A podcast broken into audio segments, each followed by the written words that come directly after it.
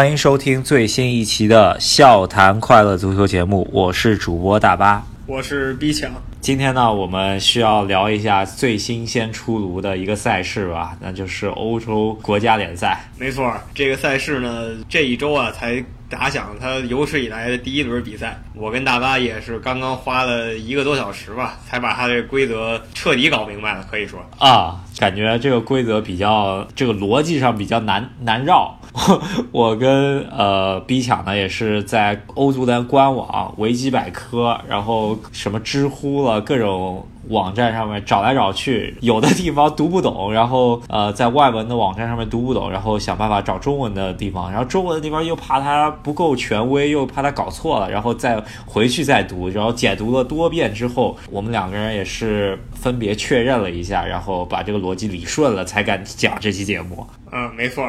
但是这里面呢，也还是有可能有疏漏啊。如果讲错了呢，大家就多多担待一下，因为这个真的太乱了。这英格兰国脚马奎尔接受采访的时候就说，他完全没看懂这在干嘛，对吧？其实后面我们理顺了一下逻辑之后，其实还是可以理解的。首先呢，这个赛事为啥会出这个赛事呢？我觉得。主要原因吧，应该是欧足联想跟国际足联分庭抗礼一下，想把，因为足球之前有一个大小年说法，就是说相当于双数年呢，有欧洲杯，有世界杯，那相当于呃大家还比较关注足球嘛。但是单数年的话，除了平时的商业联赛以外，就是上上次我们节目说的这些商业联赛之外，呃国家队赛事比较鸡肋。这个赛事酝酿成型的主要原因呢，主要还是欧足联呢想要在呃，在国家队比赛上面更商业化一些吧。然后欧足联就想了个办法，能够让各个国家能够更积极的去在国家队比赛日的时候有一个比较呃怎么说有竞争性的比赛吧，踢吧。欧足联呢比较鬼啊。他这个这个欧洲联赛局势摆出来以后呢，让球迷们觉得这是一个给一些在欧洲杯预选赛或者世界杯预选赛表现不好球队重生的机会，给你这么一种感觉。但是呢，如果你仔细想来想去啊，他这个赛制说到底是为了圈更多的钱，因为呢，他用一种巧妙的方法把所有的强队聚到一起和所有垃圾队聚到一起。像以前那种友谊赛呢，就越来越少见了。比如以前我们常见。什么？举个例子，意大利踢一个什么列支敦士登啊，这种比赛以后越来越少。呃，一般来说，你想，如果没有这个联赛的话，大家呃呃国家队比赛日一般都是自己国家组织一下，对吧？然后找一个，估计也就找一个比自己弱一点的，或者说比自己强一点，学习一下。那没有说什么法国队没事儿找德国队踢场比赛，除了世界杯前可能。呃，搞一搞是吧？其实也很少了，法国队也不太会找德国队踢比赛，这种强强对抗还是较少了。而且就算有这样子友谊赛的话，大家上的也基本上不是主力吧，就是基本上练练兵的那种，找一个二线的这种呃年轻球员什么，大家上一下。现在有这样子一个比赛，呃，在这儿，而且又直接跟你是欧洲杯晋级名额有可能挂钩的情况下，大家也不敢乱踢了，对吧？比如这这周中呢？法国跟德国就来了一场这个直接对话，也算两边都是近前主力吧。你像姆巴佩啊、吕迪格呀这些在法甲、英超刚刚累了一个月的球星，又回来拉了一场国家队。对，我看了一下，说实话，法国和德国都挺认真踢的，上的也都是主力。那咱们先说说为什么会出现法国和德国这样的较量吧。就是欧足联呢，把他的。旗下的五十五个国家，当然这五十五个国家不一定全来自欧洲，它来自欧足联啊，就跟比如说哈萨克斯坦亚洲国家，但它跟欧足联混，就是说欧足联管了五十五个国家的足球，他把这五十五个足球队分成了四个档啊，分别是十二个队，然后十二个队，然后十五和十六个队，总共是五十五个队。然后我们就不想说什么英文了，它官方名字就是 League A B C D，但是我们给它起个。中文名字吧，就按照我们传统的起法，第一级别就是欧超，好了？欧超、欧甲、欧乙、欧丙，然后我们之前想说欧冠，然后发觉哎，欧冠好像用了，没错，就不能按照英格兰的这个规则来了，所以我们就按照中超的流程吧，啊，超加一顶，对，然后。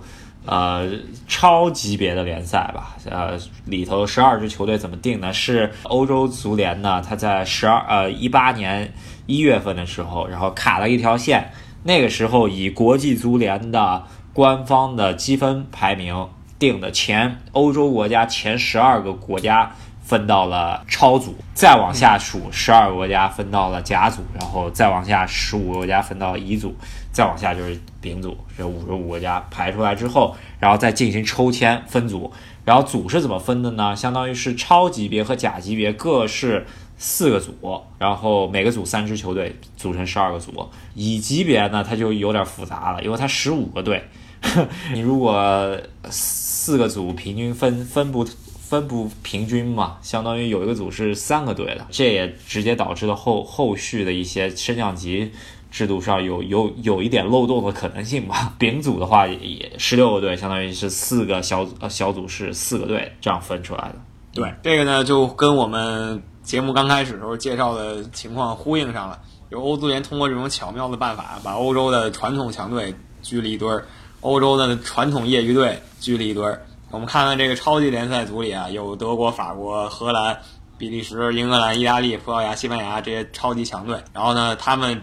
互相之间要踢很多比赛的，当然你再看看这个丙组啊，就是什么刚才说的，比如列支敦士登啊，什么安道尔啊，什么格鲁吉亚呀这些国家，他们自己玩自己是吧？就是欧足联就用这种方法，把所有的关注点几乎啊都收集收到这个欧超联赛上。可以这么说吧，其实欧超联赛。分组分出来之后呢，其实最最令人感觉到死亡的就是说，呃，德国、法国和荷兰吧，这这这这荷兰上哪说理去啊，是吧？再重申一下，刚刚大巴讲了，欧超联赛十二个队，然后分成四个组，所以每组有三个队，于是就出现了刚才说的德法荷，他们仨混到一起去了，这就比较麻烦了。只有一个小组第一，他们就得厮杀，而且还不能说大意，因为三个队都挺强，可能荷兰现在。相对弱一些，他只能，哎，只能 面对现实。好，那我们接下来呢，就该讲一下大家狠命拼，然后踢这个联赛的意义。除了欧足联给的那些奖金之外呢，其实还是有一些意义的吧？他他为啥就给给大家激励制度是啥呢？二零二零年欧洲杯呢，它一共是二十四个队参加嘛？之前，呃，其实二十四个队参加上一届欧洲杯已经是这样子的。那总共二十四个名额是怎么选出来呢？从五十五个队里面怎么选出来呢？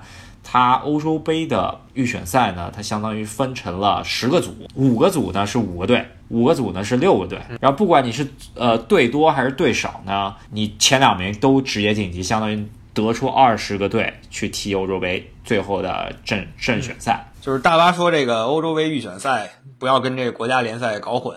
这个预选赛呢是几十年来一直不变的传统，就每次有大赛之前，你总不能让所有队都参加吧，就得有一个预选。然后呢，这个预选赛一直是在大赛前一年或者前一年半开始的。然后这次也是二零年的欧洲杯，基本上一九年踢。这二十个队决出来之后呢，这不不是二十四个队踢吗？那还有四个队怎么选出来呢？那这四个名额，或者说很对于很多国家来说是救命稻草，能踢欧洲杯的这四个名额，就挂钩到了我们现在所呃，就是这周开始踢的欧洲国家联赛里头。然后正好也说了，国家联赛分为四个档，超、甲、乙、丙。然后大巴说还有四个空位。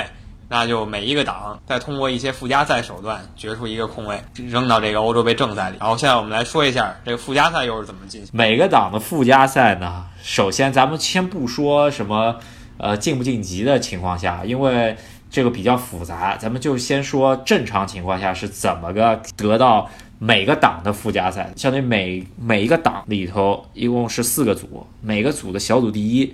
没话说，就直接进到了这个档的附加赛。举个例子呢，比如说欧超联赛踢完了，一八年就是因为欧超联赛第一阶段就是一八年，然后呢，这个附加赛是在二零年，然后呢，所以说一八年踢出了小组第一。举个例子，比如说德国、比利时、意大利和西班牙是四个小组第一，那他们的二零年就要进行欧超联赛附加赛。对，然后附加赛的形式呢，它是相当于是有点类似于呃世界杯的四强赛吧，也就是踢一个半决赛，然后各一回合的半决赛，然后赢了之后去踢一个冠亚军，然后输了之后三四名。这就我就很奇怪，这个比赛居然小组每个级别的。那个四强战居然还有个三四名比赛，这个非常搞笑。是我真觉得有点太鸡肋了，这种比赛感觉有一种侮辱的感觉。然后，呃，决出来这个胜者，每个级别相当于呃这个联赛你要决出一个 winner 嘛，胜者。然后胜者之后你就直接拿到了这个晋级名额。对，就比如刚刚我举例说，德国、比利时、意大利。然后西班牙他们四个到二零年参加这第一个超级联赛的附加赛，然后经过附加赛半就类似于半决赛的比赛吧，然后还有一场决赛。比如说这个德国队拿到了超级联赛的总冠军，那德国就应该拿到了呃欧洲杯的一个名额。但问题来了啊，像德国这种强队呢，他会在一九年的预选赛八九不离十已经拿到。欧洲杯的晋级名额了，总不能分他两个吧？所以这时候就要体现这个欧洲联赛的真正。对，我们现在研究一下他怎么一个顺延吧，是吧？因为有可能，很有可能出现情况就是说，呃，超级联赛里面的十二支球队，可能十个球队或者九个球队，他已经直接拿到了入场券了，因为相当于是欧洲联国家联赛，他先踢，踢完之后呢？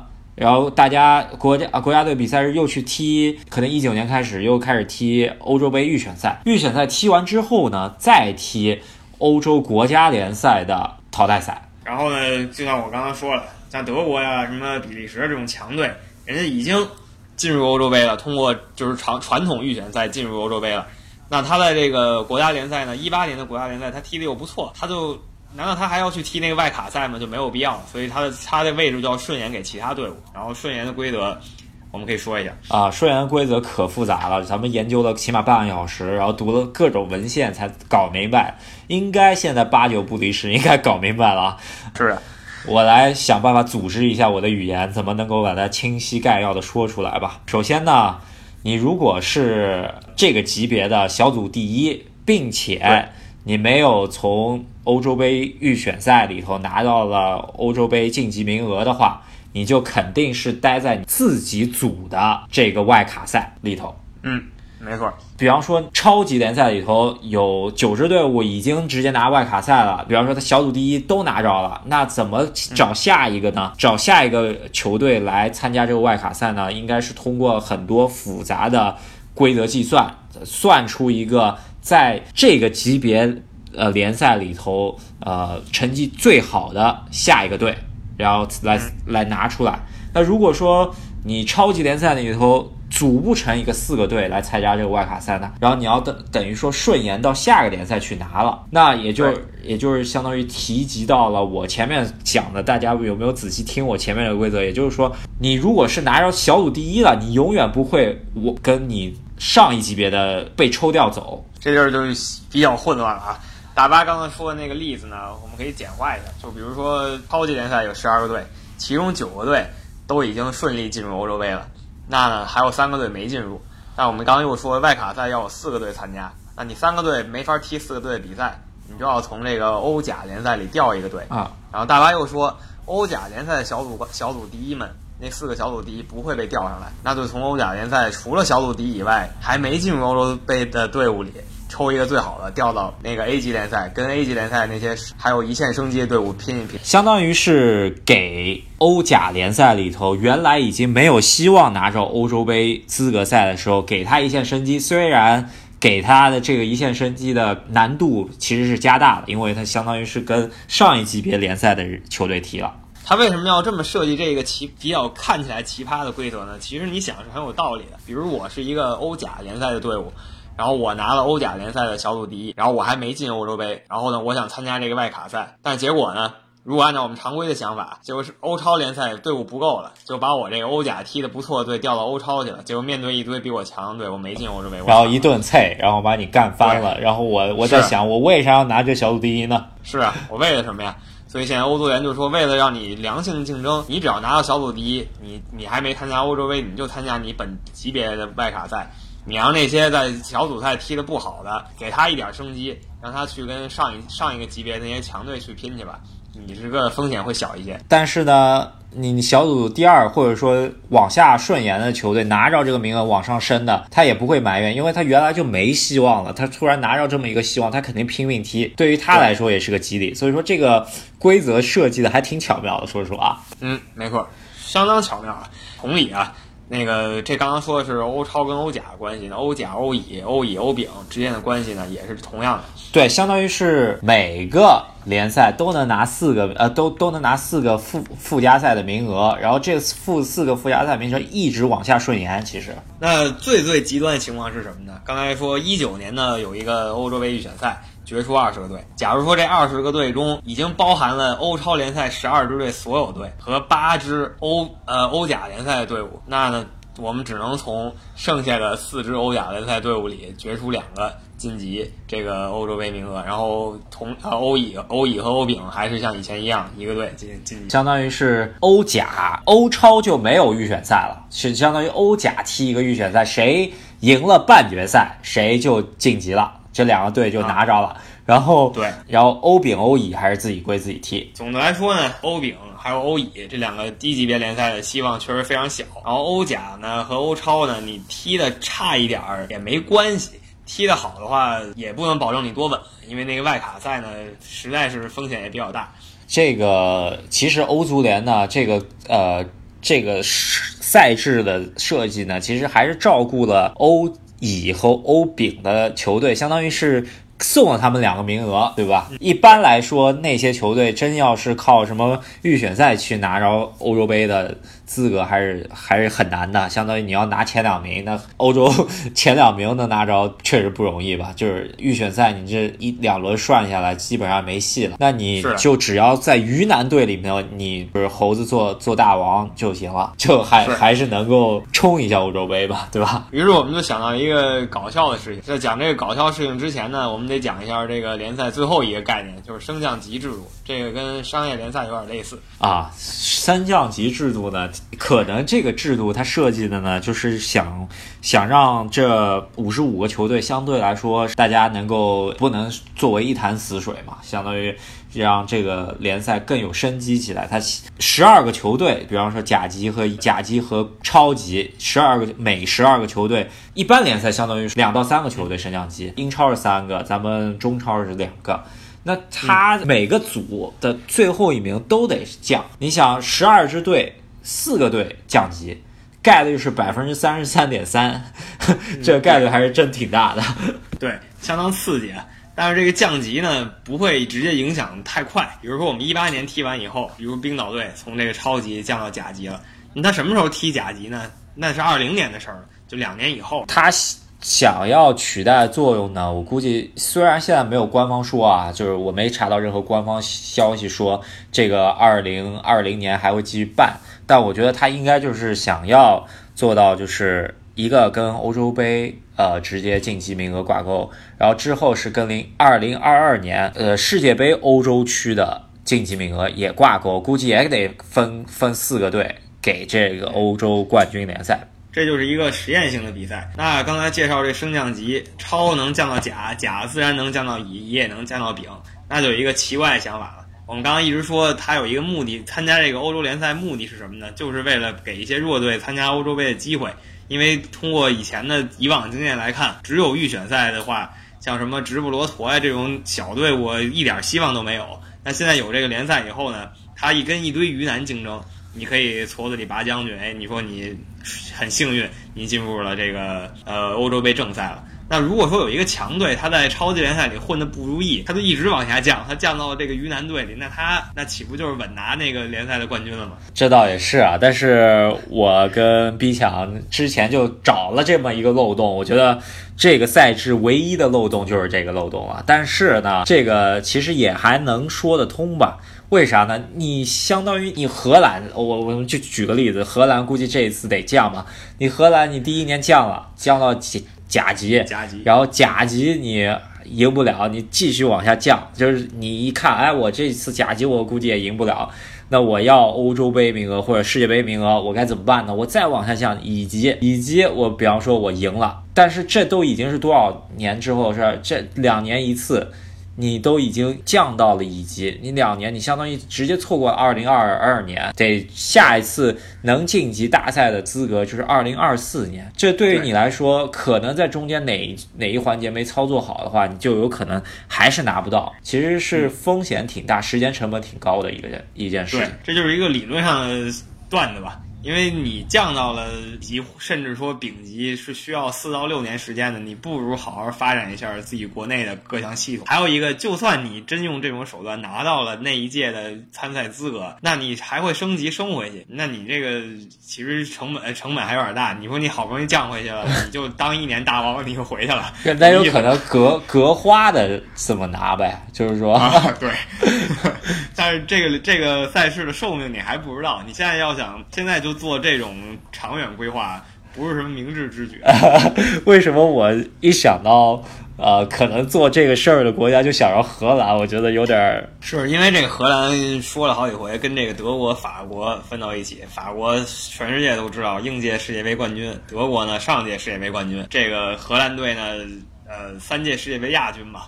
比较惨，他他确实青黄不接嘛，然后降下去，是我能想到对于他比较有利，也就是再往下降，就直线下降才有、才有希望，对吧？现在说实在的，荷兰的整体实力，在我感觉参加这个欧甲差不多，在欧超挺分到任何一个组，他都不是稳，他都稳不了。对，咱们讲了那么多规则，咱们来讲一讲这次的分组。我觉得，呃，你你看下来，觉得哪些国家可能分错档？我首先我觉得塞尔维亚一看。好像在呃乙档，然后就觉得有点震惊，哦，居然塞尔维亚去到乙档了。就是还有刚才刚刚说了，荷兰呢现在状态在超级档非常勉强吧，我感觉他应该是边缘的那种。俄罗斯可能去个超级档，按照这届世界杯的表现是吧？因为刚才说了，这个国家联赛的分组是今年一月份定的。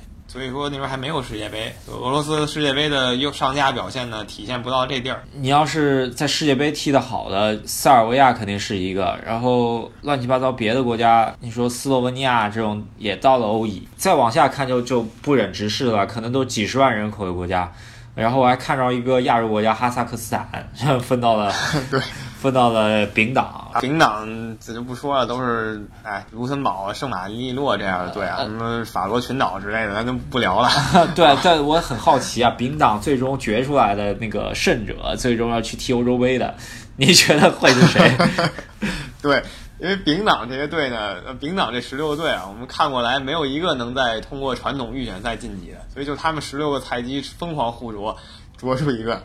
目前看啊，呃，不好说，真不好说，因为都太菜了。可能马其顿啊、格鲁吉亚还我知道直布罗陀之前也还行，只能说什么法罗群岛啦、什么卢森堡、圣马力诺这种队啊，我记得拉脱维亚零四年欧洲杯踢过一届。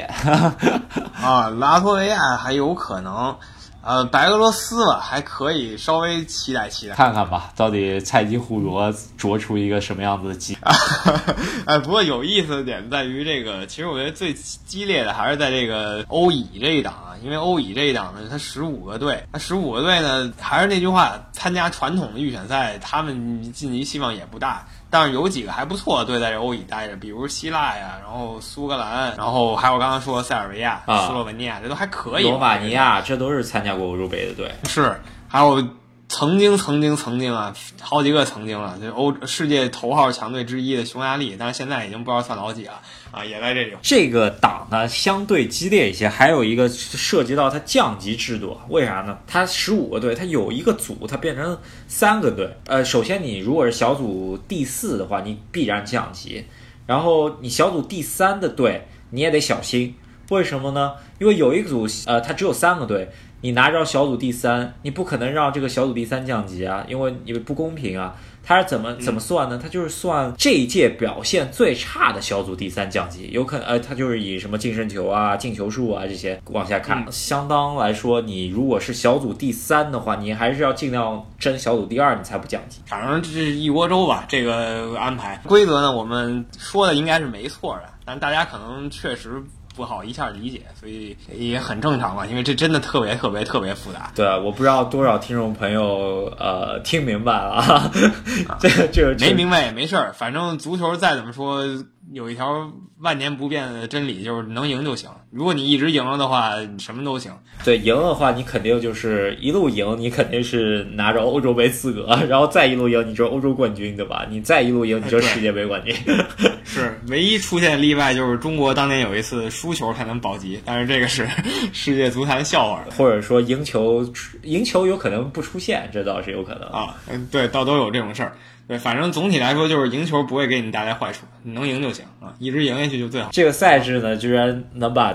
我们这两个看球多年的老球皮的看懵了，说明真的是不容易。那踢球的人估计也也很多没懂吧？其实首先你说马奎尔对吧？我 估计没多少想。估计主教练赛前布置就是说，大家今天就是为了赢球，其他不多想。嗯，不光说我们俩都是老球迷，我们俩都是搞这个理工科的，我们也研究了半天这个逻辑规则，这真的很混乱。你写个算法很复杂的。这 这一轮的比赛你。稍微看了一眼吧，感觉上来说，其实还是有一些比较好的球的。毕竟超级联赛还是分的比较好吧。像刚才说的德国、法国大战啊，然后意大利呢和五场啊，跟波兰勉强来个一比一吧。对这种这种比赛，呃，量级的比赛，以前看的确实也不多啊。这现在能够起码在非杯赛年能看着，其实还是可以的。呃，对于球迷来说是好处吧。对于球员来说，你觉得是什么感觉呢？球员可能非常痛苦啊！你想，这个比赛再也不是一个纯鸡肋的比赛，但是呢，它确实意义也不是那么大。你们球队明年好好踢预选赛，这比赛就可以弃。可是这比赛先踢，你也不能说我现在就那么大把握，明年预选赛一定很稳，所以就很难抉择。你说你是放呢？还是说认真踢呢？你太认真踢呢，没太没那么大必要。你要是放了呢，你又真不敢。而且会出现这种情况：强队的呃球星多，战役相对弱一点。你比方说，最后到了乙级和丙级下头的比赛，肯定踢得特激烈，因为他们比赛少啊，在这种级别想踢不容易，也想晋级欧洲杯，肯定是死命拼。所以说，这个比赛可能乙级和丙级会相对来说大家拼命更厉害。更多一点，这是一点。然后还有一个可能会影响到商业联赛的表现，因为刚才说了，强队呢就是强的国家队的球员基本也在优秀的俱乐部，那弱一点的俱乐部，他们的球员呢国家队任务就很少，那他们就得要便宜了。那强队的都累得半死，回到商业联赛，然后你弱队养精蓄锐俩礼拜，就憋着给你来一场。而尤其是今年英超这个沃特福德，目前来看表现非常抢眼。啊，他如果捡着这大便宜，你可以搞一搞。对，国家队比赛任务重了之后呢，对于俱乐部来说，肯定是国脚少的俱乐部占便宜。就刚刚我说嘛，这沃特福德，嗯，回来以后看看能不能延续他这个联呃这个这个大好形势吧。他联赛呢四连胜，排在第三，然后杯赛也赢了，等于他开开季以来所有比赛全赢了。对，这沃特福德挺神奇的，感觉上赛季踢得好的那个理查利森卖了，高价给挣了一笔。然后反而这赛季突然神了，但是相对来说，赛季前四场比赛鸡肋多一点，除了上一场吧，对热刺赢了一场，是而且是逆转热刺，还比较精彩。英国媒体那边有点大消息啊，就是感觉要出大事儿了。为啥呢？就是说这个沃特福德好像去年战绩莱斯特城那个神奇赛季前的那个赛季的积分好像很类似，大家说有可能要出大事儿。英国媒体又玄学又开始了。呃，你觉得还会不会莱斯特城吧？这个有点难吧。但是目前来看，这沃特福德最起码。第一个月的表现是很让人震惊的，我觉得这个教练第一月的英超最佳教练八成就是他了。我看呃一呃第一个月的英超最佳球员是卢卡斯，热刺的那个也是不容易，吹了多少年，好不容易拿了一次奖。英超这边呢，因为下周才有比赛呢，咱们这周就不太说他了。然后中国队可以提一下吧，那个欧洲联赛这边拼命踢，中国队呢正好是反向的，去西亚来一圈那个热身赛旅游吧。啊，是没好好踢，稍微看了一眼吧，然后感觉大家去就是去旅游的，然后对我不是在群里发了个视频嘛，那于海居然喊跑一跑，跑一跑，他妈这是踢职业足球啊，真的感觉就是业余啊。就是确实也是啊，你说这种比赛积累到一定境界了，那球员呢还想好好踢中超，都得蓄势待发呢。回去以后，北京跟广州有一场，那广州那么多国脚。人家还是想留力。关键是里皮，你这种激烈比赛，你不带点儿年轻的，就刚刚踢完亚运会的 U 二三来练练呗，感感受一下国际 A 级赛事，带一个广州恒大什么冯潇霆什么郑智，他们踢了多少周？这种级别比赛对于他们来说是低水平了，但是对于 U 二三的球员可能就不是了。招的球员你不用每次都招郑智来吧，三十八岁了，带一半的这种三十岁以上的成年国脚，带一半的 U 二三混着踢呗，大家练一练级。那现在变成就全主力，然后大家还消极怠工，这算什么事儿？对，是我觉得就是这两场。就是这次西亚之旅，一次一场跟卡特尔，还有过几天跟巴林，这两场球就是天赐良机，给这个新秀展示一下自己的机会。你这些年年踢主力的人，他不愿意好好踢，联赛还等着他大战呢，马上收官了。所以说里皮吧，嗯，可能最近租协压力给的比较大，也不敢大意。如果你真的就带那种球员，你上来就输了一个，现在输零比一，你可能输零比三，被人那个亚运会似的撵。在脚底摩擦了，那估计就挣不着这个养老钱了。是，所以说大家都是各有各的小算盘，是吧？还是能能理解。那这周末呢，咱们就关注点应该就是欧洲国家联赛吧。这周末有一场球啊，呃，周六是英格兰和西班牙，这场还挺好看的，说实话。这是一个比较值得期待的比赛吧。然后接下来还有一个法国对荷兰啊，法国对荷兰是要踢的。我记得比利时有一场啊，葡萄牙跟意大利有一场。对，葡萄牙和意大利这种比赛之前好像近些年没踢过吧？也想看一看。是，好久没碰了球了，感觉啊。然后比利时跟冰岛还行吧？啊，想要克罗地亚跟西班牙这个很好奇啊，西班牙、英格兰、克罗地亚这个组是不是英格兰抽到这个组？是有点想哭的感觉，还是西班牙有点想哭的感觉？对啊，遇到这个世界杯俩四强，而且这组其实也挺死亡的，三个队实力非常接近，不像德法、荷兰那组，荷兰目前明显弱。不好说，其实荷兰人踢疯了，但是现在这个水平啊，因为三棍客都退了。我前两天看，前两天我看一个消息，上面说的不是三棍客，是四大才子，你猜是哪四大？是应该是黑的吧？我想想，我好像也看过这个。呃，我也想一下，反正应该是搞笑的。说一下吧，因为我知道西班牙有一个四小天王，是说他们踢的都不错，但是四大才子呢，就是有点搞笑的。呃，法国队有一个四小天鹅，之前八七年四小天鹅，然后西班牙四大天王是。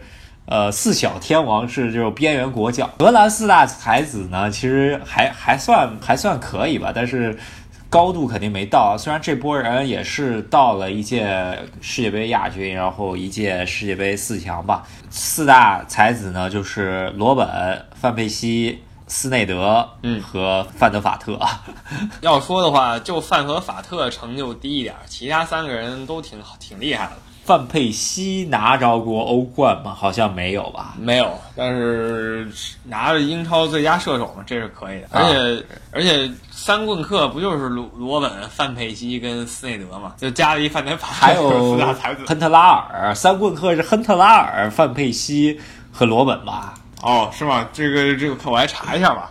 哦哦，好说是。范佩西跟罗本是一定在的，斯内德或者反正这个挺就是 这帮人挺也讲不清楚，大家球迷有点戏谑的吧，都是荷兰真的没人了。咱们现在说了半天，居然还是八年前的几一波球员。现在出唯一一个我能觉得稍微能在欧洲能排上号的，应该就是你军的范范戴克了吧？其他都都很一般了。对，进攻球员真没有传承下来的，从这个克鲁伊夫这一代代的。